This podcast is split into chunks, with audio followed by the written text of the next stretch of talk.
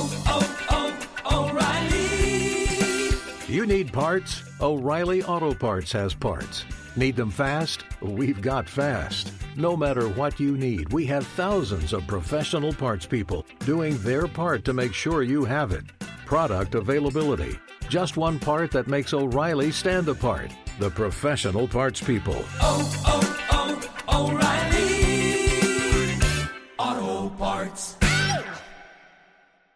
For all you elk hunters out there, chasing turkeys is basically the same thing. I know the reaction you just gave me, but don't knock it till you try it and don't try it without OnX. The Hunt app will not only help you find new areas on public ground, but I use it to find out landowner info to get permission on private ground that I see birds on as well. OnX Hunt has a special offer for you. Use code CAL to receive 20% off your membership at onxmaps.com slash hunt and find more birds this spring. Outdoor adventure won't wait for engine problems. Things like hard starts, rough performance, and lost fuel economy are often caused by fuel gum and varnish buildup. Seafoam can help your engine run better and last longer. Simply pour a can in your gas tank. Hunters and anglers rely on Seafoam to keep their engines running the way it should the entire season. Pick up a can of Seafoam today at your local auto parts store or visit seafoamworks.com to learn more. That's seafoamworks.com to learn more. From MeatEater's World News Headquarters in Bozeman, Montana, this is Cal's Week in Review presented by STIHL. STIHL products are available only at authorized dealers. For more, go to stihldealers.com. Now, here's your host, Ryan Cal Callaghan. Drivers along Highway 371 in Minnesota noticed something strange earlier this month near mile marker 36. Smiling down from an electronic billboard, the face of a 40 something white man appeared next to the words, This is Troy. He sucks at fishing. Troy is part of a group of anglers that takes a big ice fishing trip every year. According to one member of the group, David V., Troy has been, quote, less than successful. Apparently, Troy can go entire days without catching a fish, and his fishing buddies haven't been shy about giving him a hard time. But the constant trash talk didn't stop Troy from upping the ante. He commissioned a personalized message from actor Christopher McDonald, who you may remember as Shooter McGavin from Happy Gilmore. You're in big trouble, though, pal. I eat pieces of shit like you for breakfast. You eat pieces of shit for breakfast? No. In that video, McDonald taunts the rest of the group, asking whether they really think they're going to beat Troy on their annual trip. That's when V and his friends decide to let the world know that Troy sucks at fishing. They bought the billboard ad for just under 300 bucks and it ran for 5 days. It also included an email address, troysucks2 at gmail.com, where folks could send even more trash talk Troy's way. V admitted that Troy is a fine fisherman, but their stunt sets a high bar. If you think you and your crew are good smack talkers, you have to ask yourself are you good enough to show the world via a $300 billboard on Minnesota 371? This week, we've got moose, stream access, and our first snort report of the fall. But first, I'm going to tell you about my week. In my week, well, man, a ton has happened. To start off, thanks to everyone for the dozens of responses to our margarita query. More emails about that than almost any other topic as of recent. Now let's channel that passion and enthusiasm towards conservation, shall we? And let's not forget that we are moving into autumn. So it's time to sunset the margs and move into old fashioned time frames.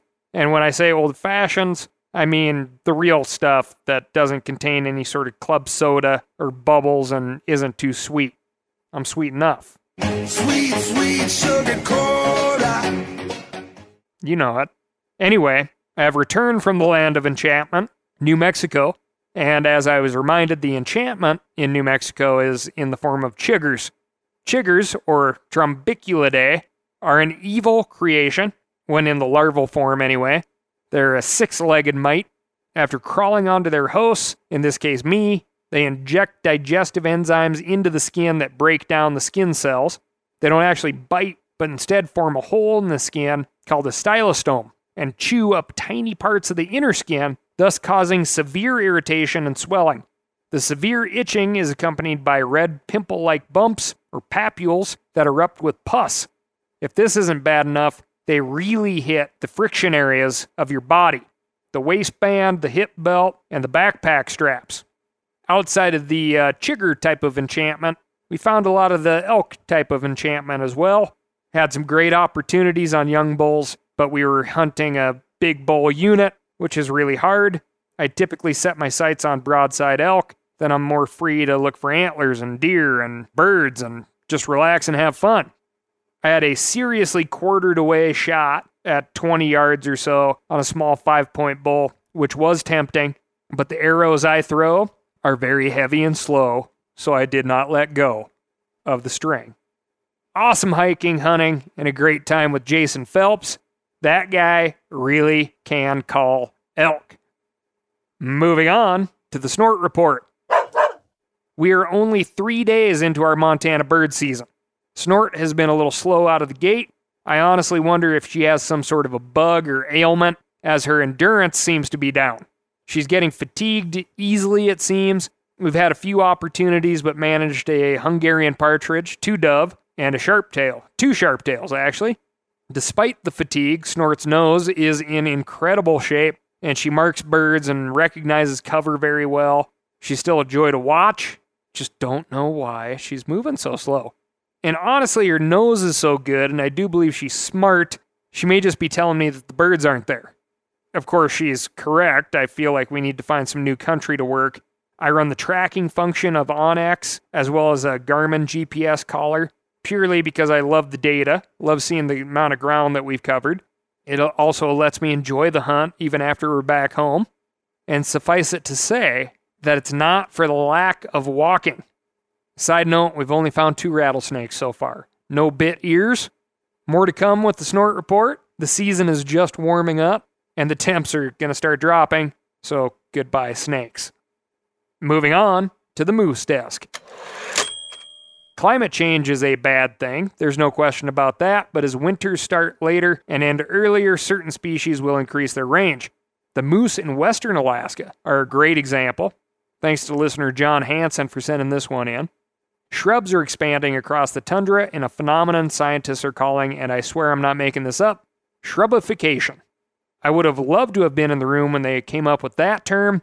I imagine the guy responsible for naming things left his Latin dictionary at home so they went with the intern suggestion shrubification. Anyway, moose love shrubs, especially the scrubby willows that shoot up at the edges of the frozen tundra. Shrubification is visible from space, and while moose don't have spaceships, they do have an excellent sense of smell. They've been loving the additional forage, and their numbers on the Togiak National Wildlife Refuge have increased fourfold.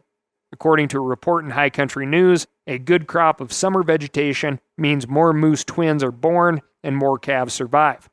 As moose numbers increase, rural Alaskans have historically survived on caribou meat turned to moose. This fall and winter, bag limits for local hunters are more liberal than usual in parts of Bristol Bay and the Yukon Kuskokwim Delta.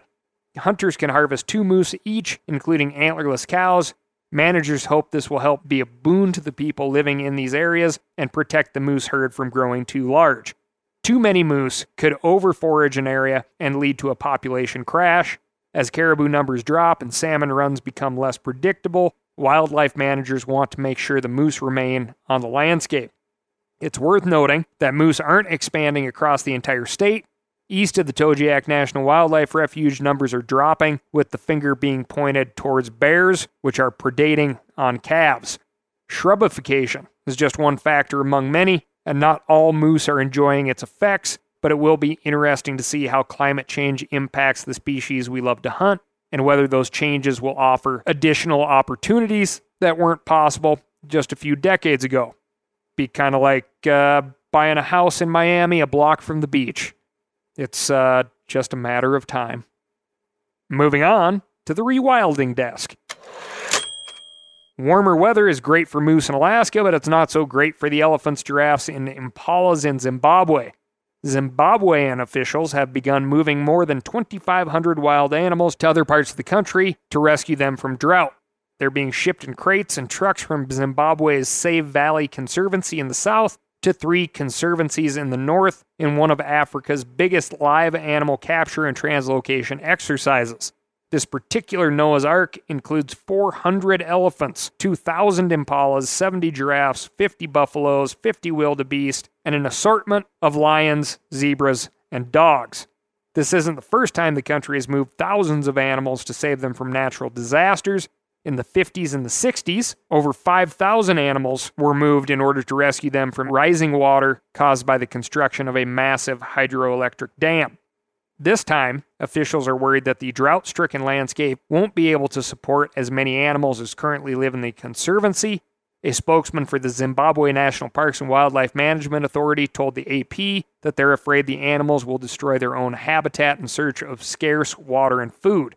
The critters are also encroaching on human settlements to find food, which is causing, quote, incessant conflict. Of course, wildlife officials could just cull the animals, but as you can imagine, that's not the most popular idea.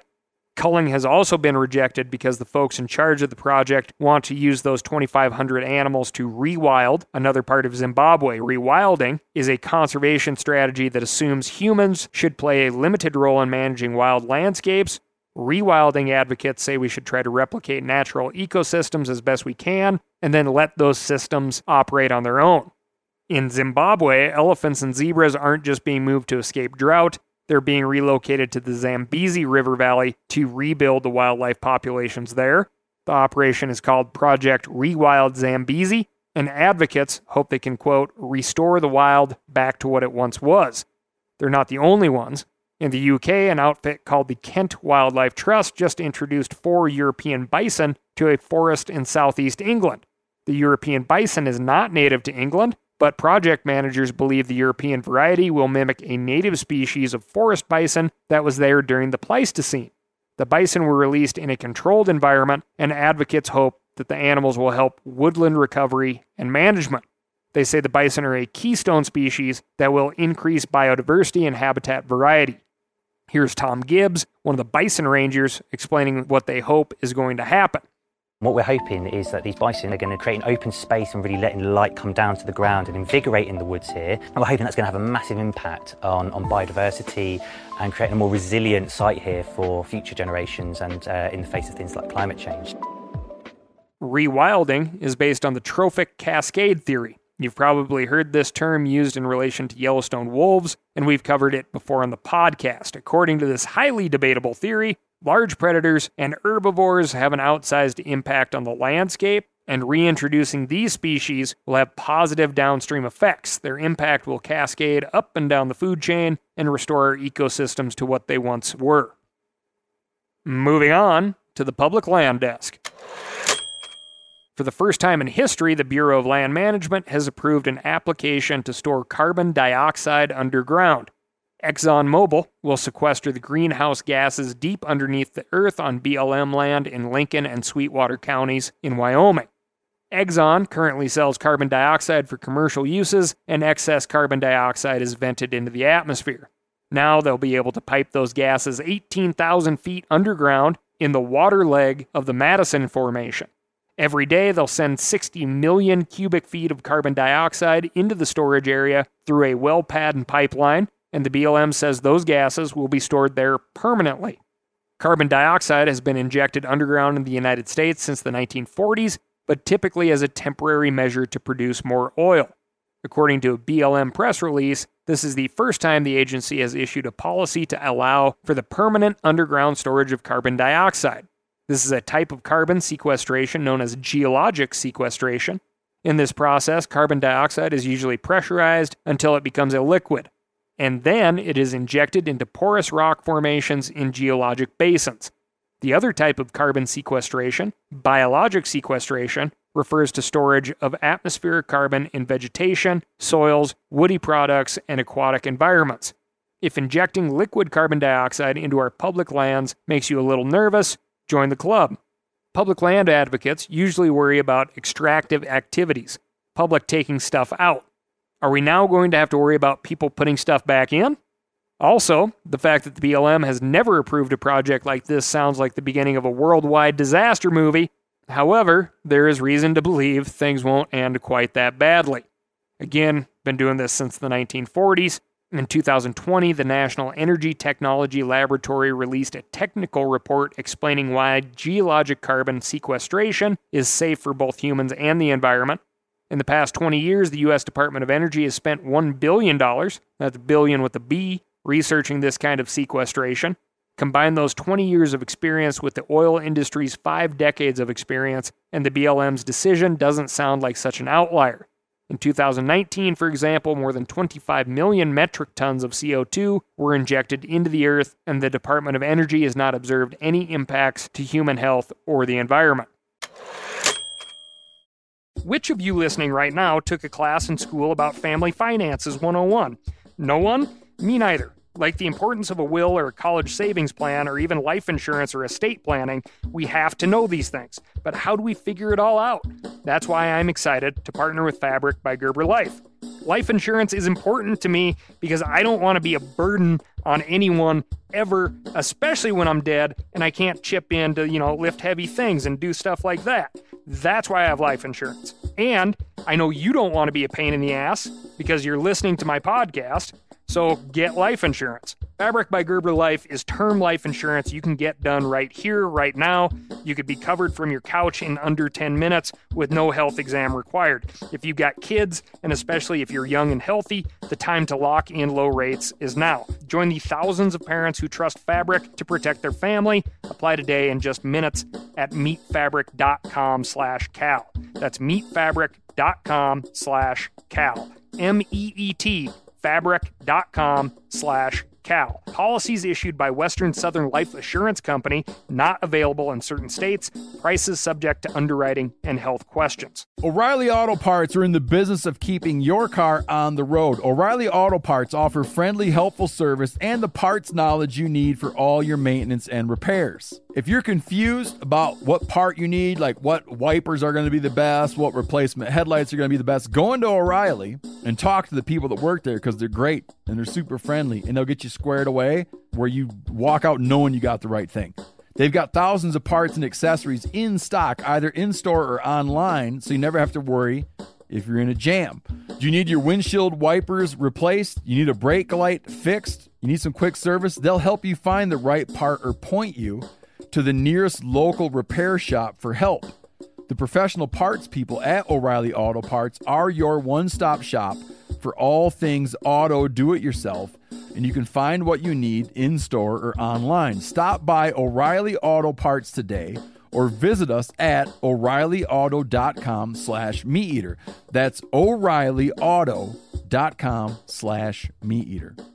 Pay attention here because this is a hell of a good service. It's called the Wellness Company. Picture this, okay? You wake up, you got a scratchy throat, you're all congested, you got a runny nose, you got a cough, whatever.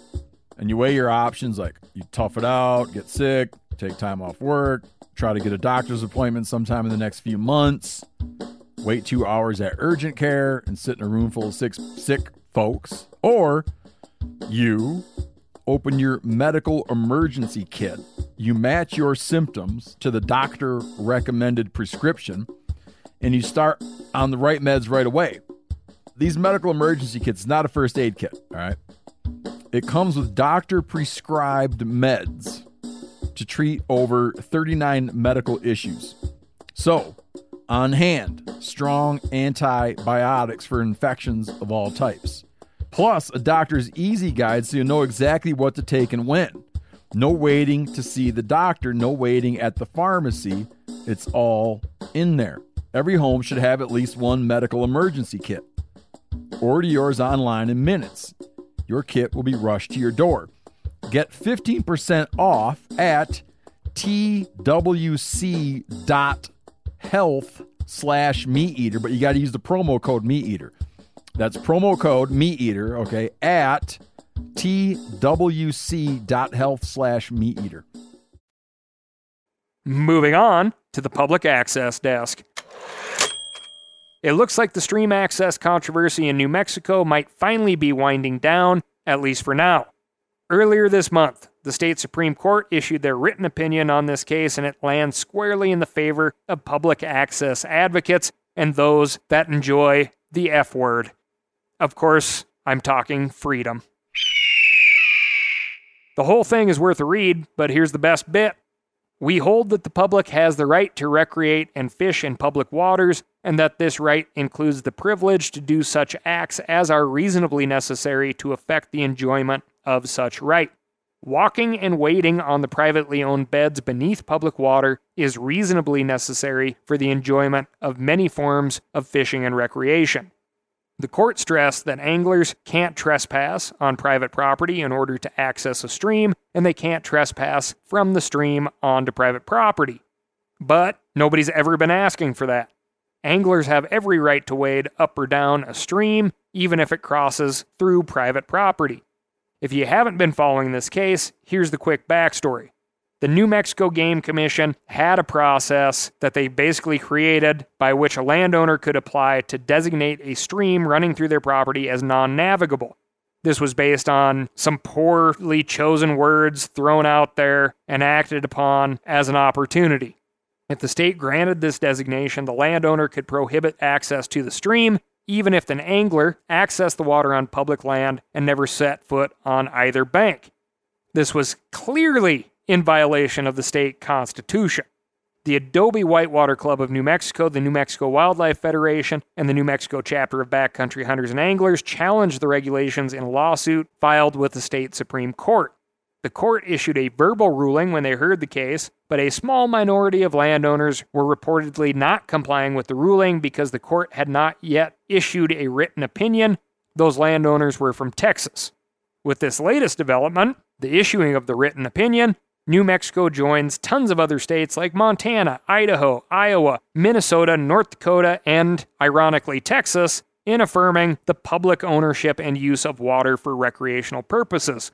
We can celebrate this victory, but it's not an excuse to act like a Yahoo. Respect the landowners whose property you're fishing through. Most of them are happy to have you there, but some of them are understandably worried about strangers so near their property. I'm preaching to the choir here, but remember to be respectful, don't cause any damage, and don't leave any trash. Moving on to the waterfowl desk. Several of you wrote in recently about the decision by the United States Department of Agriculture to ban all imports of hunter harvested waterfowl meat from Canada. The move was designed to prevent the spread of bird flu, but as meat eater Sean Weaver pointed out in an article on themeateater.com, this decision put American waterfowl hunters in an impossible dilemma. They weren't allowed to bring their game meat across the border, and you can't just go up there and kill a bunch of birds and leave them. Well, I'm pleased to report that thanks in part to the outcry from hunters, the USDA's Animal and Plant Health Inspection Service has reversed their decision. Rather than bar all hunter harvested wild game bird carcasses, the USDA is requiring hunters to process their take according to a multi step process. First, hunters must remove the viscera, head, neck, feet, skin, and one wing from the bird. The remaining wing, as you likely know, has to have the feathers attached and is required by the U.S. Fish and Wildlife Service for species identification. Carcasses must be chilled or frozen. They must be rinsed in fresh, clean, potable water prior to packaging, and they must not have visible evidence of contamination with dirt, blood, or feces. Carcasses must also be imported in leak proof plastic packaging and stored in a leak proof container or cooler for transport. Cooked or cured meat is still not allowed because that makes species identification impossible. Taxidermy trophies must either be fully finished or accompanied by a VS import permit or consigned directly to a USDA approved establishment. Karen Waldrop, Ducks Unlimited Chief Conservation Officer, told me she's grateful the USDA was willing to sit down with her and find an alternative solution. Well, first, I'd like to thank um, USDA APHIS and their staff for sitting down and, and being willing to talk to us and discuss the, the science behind this. What are some opportunities to maybe change this ban, this full out ban, to something to where hunters can bring their birds back, their harvest back into the states? So I, I want to thank uh, the senior leadership and also the staff that uh, sat down and worked with us on, on some of this and some of the information that we we're able to provide to them to help inform their decision going forward. It isn't every day a big federal agency resolves a bad decision so quickly. The updated guidance was issued less than two weeks after the initial ban went into effect, which is lightning fast for government bureaucracy. Ducks Unlimited, Delta Waterfowl, and the Congressional Sportsmen's Foundation were all involved in making this happen, and they wouldn't have succeeded without support from hunters like you. Moving on to the legal desk. In Wyoming, the owner of Elk Mountain Ranch is claiming over $7 million in damages after four Missouri hunters corner crossed into the airspace of his property, according to a new report in WyoFile. This is the same corner crossing case we've been tracking closely for nearly a year. Four hunters from Missouri used a ladder to cross between one block of public land to another at the point where the corners touch.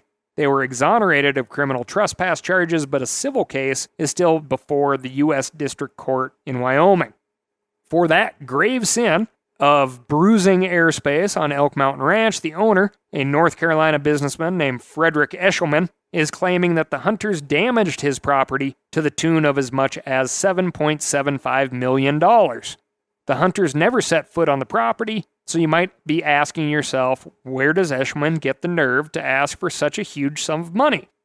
Eshelman is claiming damages for several things, such as the time it took ranch employees to confront the legally hunting hunters that never should have been confronted.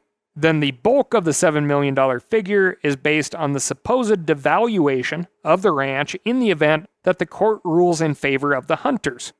Eshelman is arguing that if the court decides that corner crossing is legal, his ranch will be worth 10 to 15% less than it currently is. Oh my god! He admitted! He will no longer have exclusive access to those public blocks, which will bring his property value down from its current $31 million value. In other words, he's acknowledging that he has a monetary stake in excluding the public from public property. He's also admitting that he thinks that buying a property that was valued, as he claims, on a flimsy idea of people not being able to walk from public land to public land while only stepping on public land was a bad idea. But instead of admitting that that was a poor gamble to make, he wants somebody else to pay for it. Public land, bro. Nobody is advocating that people get a step on your private property. The Wyoming chapter of Backcountry Hunters and Anglers has been funding the hunters' case. Land Tawney, the president and CEO of BHA, called the filing the most egregious thing I've ever seen. He characterized the astronomical figure as a scare tactic meant to bully the Missouri hunters into backing down. If you'd like to stand with these fellows, show your support by donating to the Corner Crossing Legal Fee fundraiser on GoFundMe, or you can donate directly to Wyoming Backcountry Hunters and Anglers, which of course is a 501c3 nonprofit. In another legal update, a judge has allowed a group of conservation organizations to intervene in a lawsuit that could impact the entire Montana elk herd. We've covered previously a lawsuit brought by the United Property Owners of Montana against Montana Fish, Wildlife, and Parks. The lawsuit asked the court to require Montana FWP to reduce the state's elk herd by about 50,000 animals. It would also transfer power to set wildlife policy from the state's game commission to the state legislature. A coalition of conservation and wildlife groups that includes the Montana Wildlife Federation, Montana Backcountry Hunters and Anglers, and the Montana Bow Hunters Association, among others, filed a motion to intervene in the case. This would make them the official third parties in the suit, which gives them the right to have their own legal representation.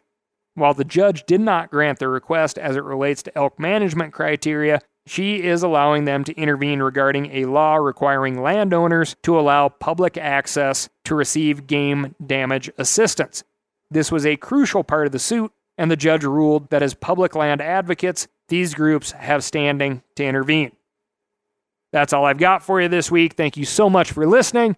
Remember to write in to ASKCAL, that's AskCal at themeateater.com, and let me know what's going on in your neck of the woods. As we're getting closer to fall, you may find yourself in need of a clean, quiet, powerful chainsaw. Well, I'm here to remind you go to stihldealers.com. You can find a local, knowledgeable STIHL dealer near you. They'll get you set up with what you need and not try to send you home with what you don't. Thanks again. I'll talk to you next week.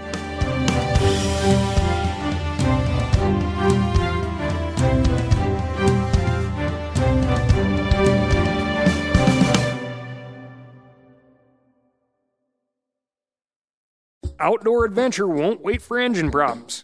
Things like hard starts, rough performance, and lost fuel economy are often caused by fuel gum and varnish buildup. Seafoam can help your engine run better and last longer. Simply pour a can in your gas tank. Hunters and anglers rely on Seafoam to keep their engines running the way it should the entire season. Pick up a can of Seafoam today at your local auto parts store or visit seafoamworks.com to learn more. That's seafoamworks.com to learn more. Hey, everybody knows Weber grills. I've been using Weber grills my whole life, and check it out. They got a pellet grill, the Weber Searwood pellet grill. Now, with a pellet grill, you can smoke, roast, and sear on the same grill. You can go from low and slow, okay, on smoke boost mode, or crank this thing all the way to a heat sear at 600 degrees. It's got a full grate sear zone so you can put more food on the flame. Get fired up for your new Weber Searwood pellet grill.